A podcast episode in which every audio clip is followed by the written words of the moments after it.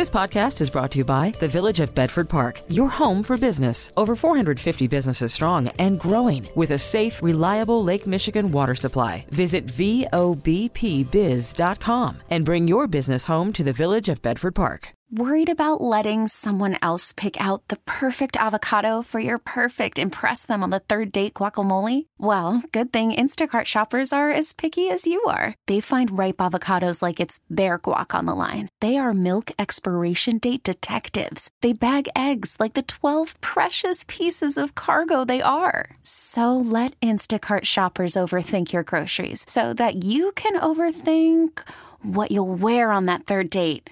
Download the Instacart app to get free delivery on your first three orders while supplies last. Minimum ten dollars per order. Additional terms apply. Now, the W B B M Noon Business Hour. It's twelve oh three on Monday afternoon, November sixth. Good afternoon. Thanks for joining us. I'm Rob Hart. The influence of artificial intelligence is expanding the employment market. We'll cover that in our next segment. But right now, the week ahead will include reports on business inventories and consumer sentiment. We're also still digesting the government jobs report for October, which came out on Friday. Joining us now on the Village of Bedford Park business line, reminding you to bring your business business home, is Diane Swonk, Chief Economist, K P M G in Chicago. Diane, thank you for joining us today. And before we talk about some of the, uh, the reports coming out this week, a rather light week for economic data, your take on the uh, employment report for October, which came out Friday morning. Well, sure. We had uh, one hundred fifty thousand jobs created during the month. fifty-one thousand of those were in one sector alone, the government sector, largely public schools hiring up on staffing positions that have been empty since um, reopening. So that's an important shift.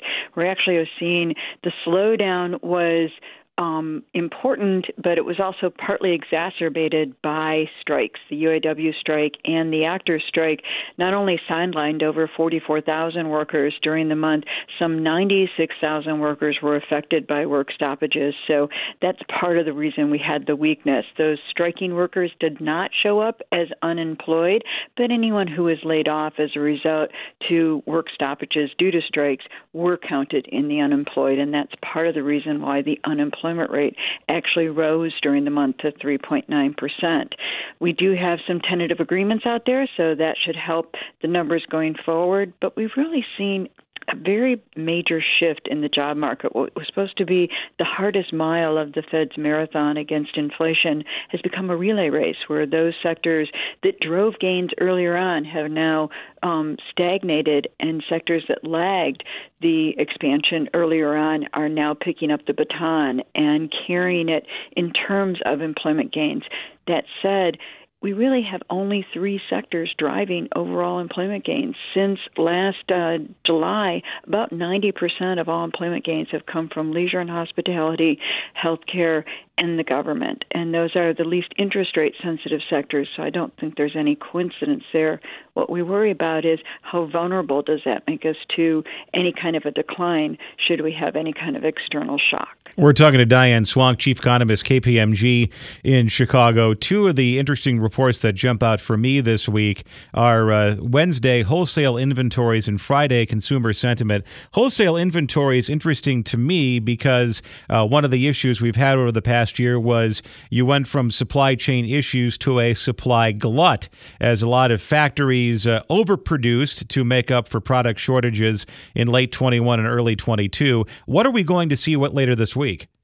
Well, what we're going to see for the overall third quarter is that inventories rebuilt a bit. We already have some of that data out there, but we're going to see another drain in inventories as we go into the fourth quarter, not the least of which is due to the U A W strike and the fact that we're still not replenishing vehicle lots. So that is a factor out there. But you're exactly right, is the movement of, you know, from boom to bust in inventories and having too much. Um, what people thought would be just-in-case inventories, those got real expensive to carry once the insurance costs and the financing rates on those uh, inventories went up pretty dramatically. So it's much easier to keep inventories thinner rather than tighter um, as we go into the holiday season. And then lastly, and very quickly, consumer sentiment. Is this just basically uh, how does the public feel about inflation and gas prices? You know, it is it, the sentiment numbers are more sensitive to that, but it's even more than that. It um, also breaks down by party affiliation, and people are viewing the economy through the lens of their party affiliation. And, you know, in some ways, the sentiment index is also an I Q test. If you look around and think back of the peak in sentiment of January two thousand, the world was a different place. And if you look around the world today, it's hard to say it's all that great. Diane Swonk, Chief Economist, K P M G in Chicago. Thank you for joining us today. Coming up, how A I is creating a new age of hiring.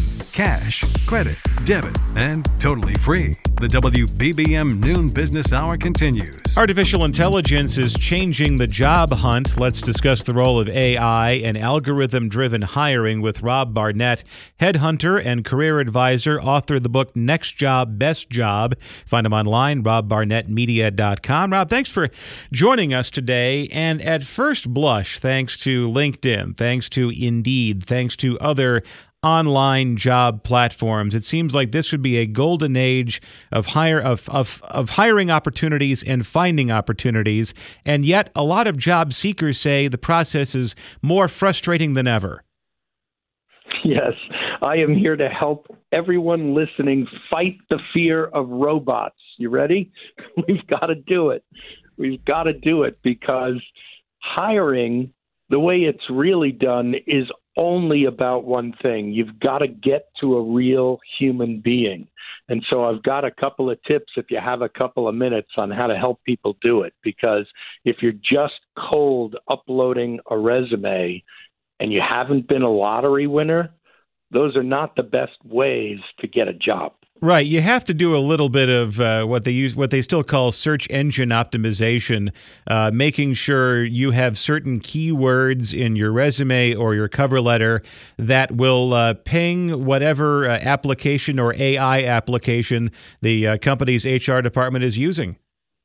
You're absolutely right, but I don't want people to feel that every time they're ready to apply for a job, they've got to completely recreate a new resume and throw some new buzzwords in there. I want people to do it once.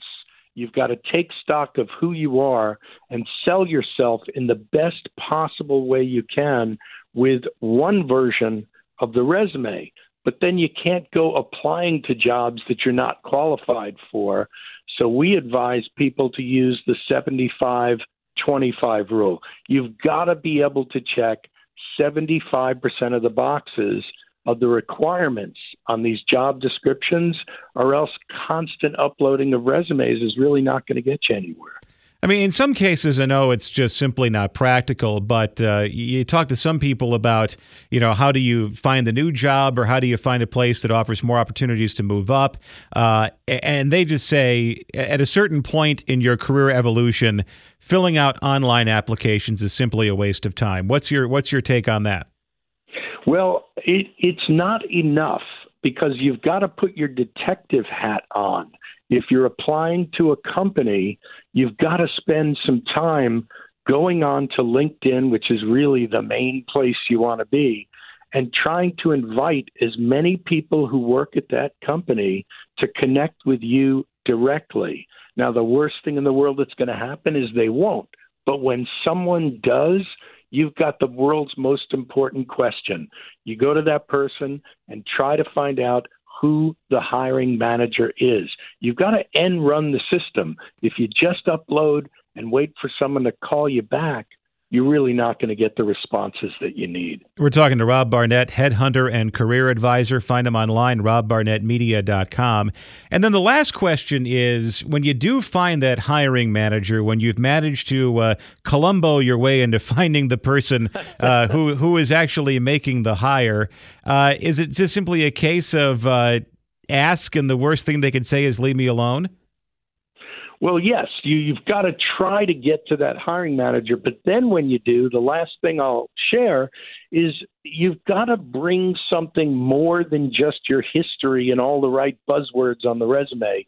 You've got to prepare a cover letter that shows every company you're applying to that you've taken the time to do the homework on who they are and what they're all about, and address them. Don't just sell your greatest hits of the past. Rob Barnett, headhunter, career advisor. Find him online at rob barnett media dot com and also find his book, Next Job, Best Job. Coming up next, money moves to make before the end of the year. Cashing in with conversation. The W B B M Noon Business Hour continues. As twenty twenty-three winds down, there are some important financial moves to be made. Let's get some help from Dan Rahill, wealth strategist at Wintrust Wealth Management based in Chicago. Dan, thank you for joining us today. It's, it's hard to believe that uh, the end of the year is about uh, seven weeks away. I mean, where, where's the time gone, Dan? Yeah, Rob, thank you for having me on. And, and you're right. Time is uh, time is short right now to do some of the things that we need to do or want to do before the end of the year as far as uh, tax and financial planning. Some of the usual suspects are out there, but uh, but I have a few new uh, ideas that are, are twists on the old standards too, like capital gain harvesting, if you want to talk about that. Sure. What are what are some? I mean, there there are some of the, the basic stuff like uh, rebalancing your portfolio, which uh, in, in these days seems like uh, trying to carry a, a tray of drinks across a rocking cruise ship, uh, and and charitable contributions. But what are, what are some other things you should do between now and December thirty-first? Well, here's a question I got on Friday that, that that's a good illustration. I had an individual call me that has large capital loss during the year. And we normally talk about capital loss harvesting at the end of the year, trying to take your losses, but you're limited only to three thousand dollars of, of total losses on your tax return, and, and the remainder carries forward to future years. Well, this individual had a very large loss and wanted to know if they could trigger capital gains in their portfolio, offset that loss, and buy back the gains immediately. And, and the answer is yes. There is a rule out there called the wash sale rule that says if you take a loss and you buy that stock back within thirty days, it washes, and you don't get the loss this year. It just carries forward. Well, for capital gains, it does not apply. So this individual is able to offset a large capital loss with a large capital gain without giving up that position by buying it back the next day. So so that's one trick on capital gains and losses that, that you need to plan for at the end of the year as you schedule out your capital losses. No no wash sale rules on capital gains, and there's no wash sale rules on crypto either. This will be the first year that people receive ten ninety-nine B's on crypto sales. So take that into account too. And then what about things like uh, benefits you get from your employer? For example, uh, deductibles resetting, or maybe uh, health savings accounts, uh, the clock running out on that, or even in some cases, uh, just taking advantage of all of your paid time off. Well, you, the second item you just mentioned is one of my favorites, health savings accounts, because there's a triple benefit there. Uh, it's, it's better than either a after-tax I R A or four oh one k contribution in my mind, and it's better than a Roth I R A contribution in my mind. Why? You get a deduction when you put the money in, and for a married couple, they get seventy-seven fifty this year, seven thousand seven hundred fifty dollars deduction. And if they're over the age of fifty, they get an extra one thousand dollars. So you could put seventy-eight fifty into that account this year, get a deduction for it on this year's tax return. It'll grow tax-free, and when you take it out at retirement to pay for, or after a certain age, seventy, you can use it for anything.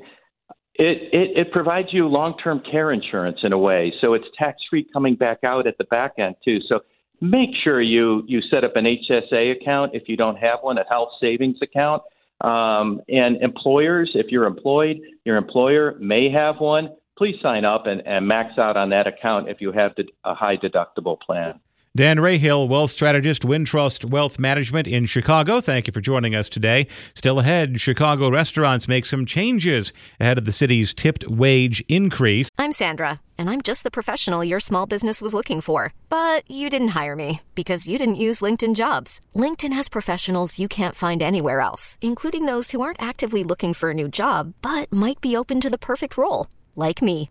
In a given month, over seventy percent of LinkedIn users don't visit other leading job sites. So if you're not looking on LinkedIn, you'll miss out on great candidates like Sandra. Start hiring professionals like a professional. Post your free job on linkedin dot com slash recommend today. Call from mom. Answer it. Call silenced. Instacart knows nothing gets between you and the game. That's why they make ordering from your couch easy. Stock up today and get all your groceries for the week delivered in as fast as thirty minutes without missing a minute of the game. You have forty-seven new voicemails. Download the app to get free delivery on your first three orders while supplies last. Minimum ten dollars per order. Additional terms apply. This is Chicago's news, traffic, and weather station, News Radio one oh five point nine. The W B B M Noon Business Hour continues. Good afternoon. I'm Rob Hart. These are the top stories on News Radio W B B M. A young Chicago girl is critically wounded in a dispute said to involve walking through a neighbor's yard. Former President Trump takes the stand at his civil fraud trial and is warned by the judge. Chicago restaurants are beginning to trim costs as the city prepares to eliminate the sub-minimum wage for tipped workers. The It's Stock Picker Monday. We'll get a couple of suggestions from Portfolio Pro.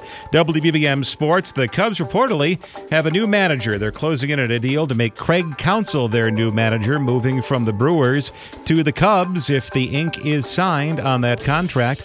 Business. The markets are mixed right now. The Dow is up fifteen points. The NASDAQ is down uh, is, is down thirty points now, and the S and P five hundred is down seven. We have sixty-seven degrees right now under partly sunny skies at twelve thirty-one. Topping our news at the half hour, an eleven-year-old girl is in critical condition after being wounded in the West Englewood neighborhood yesterday afternoon. She was inside her house when struck in the head by a bullet. Her family says it happened after a neighbor became upset when they walked across his lawn in the two thousand block of West sixty-eighth Place to avoid a muddy area. Latrice Pierce is a friend of the victim's family. She tells C B S two. Who would do that? Like, why would you shoot a little girl? And to come to find out, it's the next door neighbors. It was just even more crazy. Police are questioning two people in relation to the incident. No word yet on any charges. The judge presiding over Donald Trump's civil fraud trial has admonished him to keep his answers concise as the former president began testifying in a lawsuit accusing him of dramatically inflating his net worth. An exasperated New York Supreme Court judge, Arthur Engoron, said at one point, quote, "We don't have time to waste. We have one day to do this." The judge also noted the trial is not a political rally. Trump is aligning with his two sons and seeking to downplay his direct involvement in preparing and assessing the financial statements in question. It's twelve thirty-two as the noon business hour continues. Markets have turned lower. Joining us now on the Village of Bedford Park business line, reminding you to bring your business home, is Vahan Janjigian, Chief Investment Officer at Greenwich Wealth Management in Greenwich, Connecticut. Vahan, thank you for joining us today. And it looks like the uh, stock market rally we've uh, had at the end of last week ran out of gas a little bit today. Yeah, but, you know, I wouldn't put any uh, any weight on that. So October was a terrible month. We saw a big sell-off. In fact, uh, the Russell two thousand was down over six percent. But the, the first three days of November were fantastic, and, and the Russell uh, basically uh, gained back almost everything it lost. So, you know, today uh, not much is happening. Whether the market's up a little or down a little doesn't really matter that much. Where are we right now in terms of the major forces that are shaping both the equities markets and the bond market right now?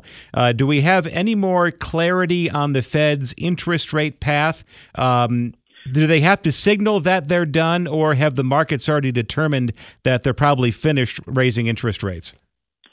Well, you know, you know, Rob, I would say that the two biggest risks right now in the market are geopolitics, especially what's going on in the Middle East, um, and interest rates. Um, and as you said, uh, you know, the Fed is a big player in the interest rate area, and I think the Fed is done. I think they've they've pretty much uh, signaled that they're done. They didn't rule it out completely, but I think they're done. However, um, I'm more concerned about the uh, long-term interest rates, um, especially because the um, The national debt has become so big, and we've now reached a point where the interest payments on the debt are approximately fourteen percent of the budget, and that's going up pretty rapidly. So so I actually think um, the interest payments on the debt are the biggest economic risk to the market right now, and, and something that investors really have to think about. And how is that going to uh, impact the bond market and in turn impact the Fed's efforts to potentially pivot if they have to, or begin uh, uh, quantitative easing once again, you know, if, if conditions warrant? Well, I'm not sure they need to begin quantitative easing. I, I think they do need to reduce the Fed funds rate. In fact, in my opinion, they should have never raised the Fed funds rate to the current levels. I think they should have stopped somewhere around four percent, but I also think they should have been more aggressive in um, in selling bonds off of their balance sheet.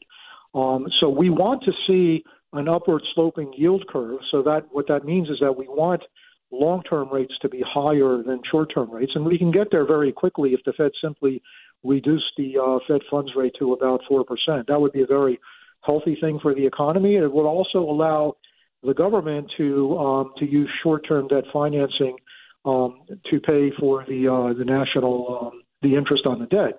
However, um, it's a big mystery to me why the government did not just a couple of years ago um, really issue a lot of long-term debt. We were in a situation where ten-year bonds were were well under one percent, yet the government was still issuing a lot of short-term debt at higher rates, and I, and I just don't get that.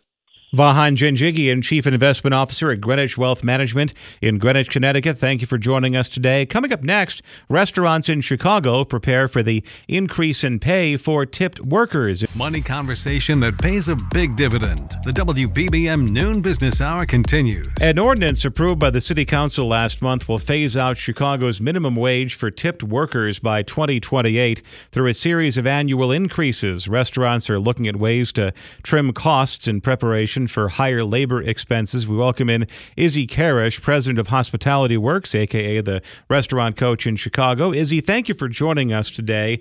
Before we talk about the ways in which uh, Chicago restaurants are preparing for the phase-in of the uh, minimum wage ordinance for tipped workers, are there other cities and other states in which they have eliminated the tipped wage, and how have uh, restaurant owners uh, experienced that?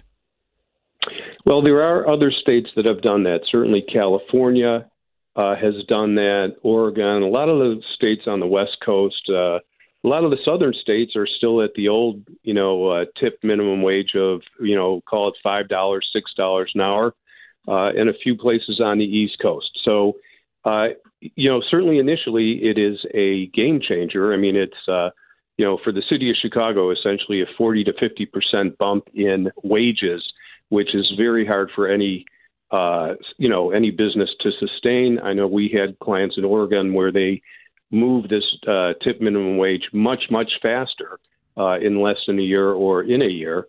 And many businesses went, just went out of business. They just could not handle that kind of a, uh, a, a substantial increase.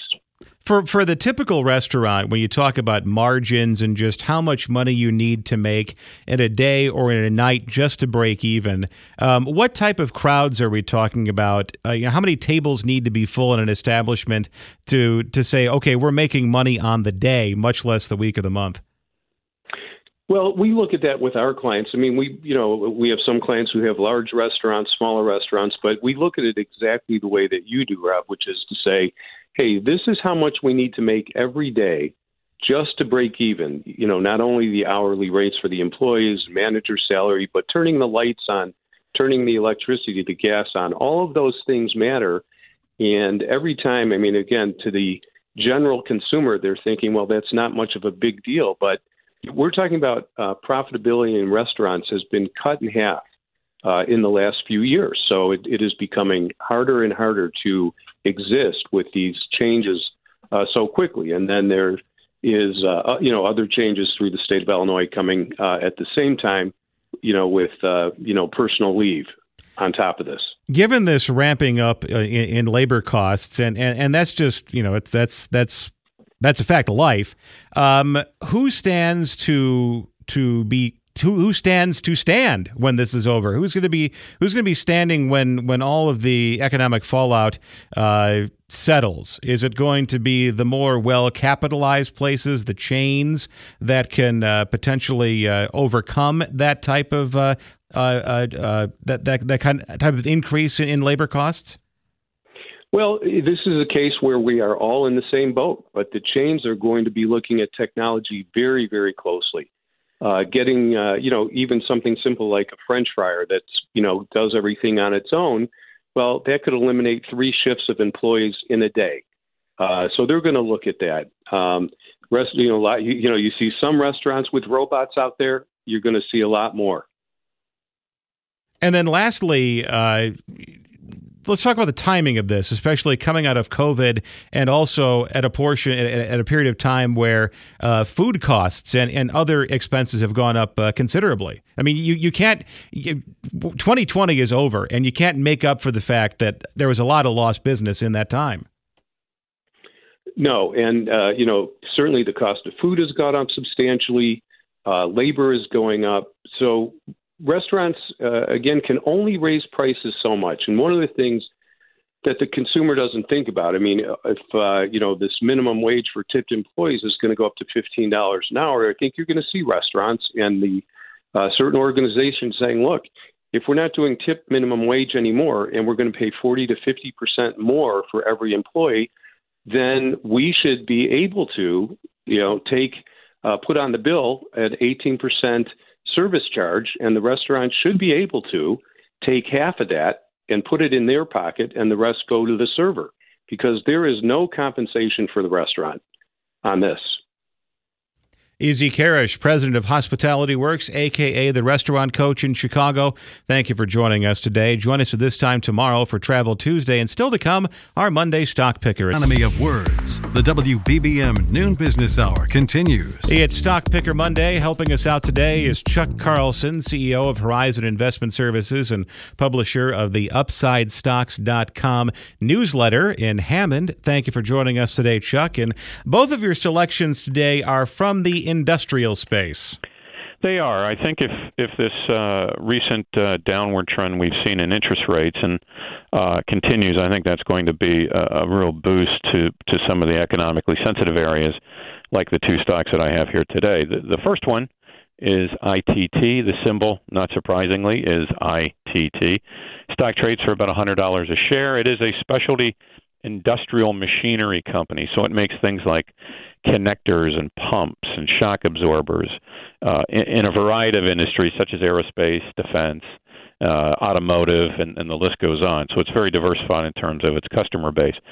Uh, the company has put up some really nice numbers here in the September quarter. Their sales and profits handily beat earnings estimates, and, and best of all, the stock actually rose on that news, which is which is nice to see.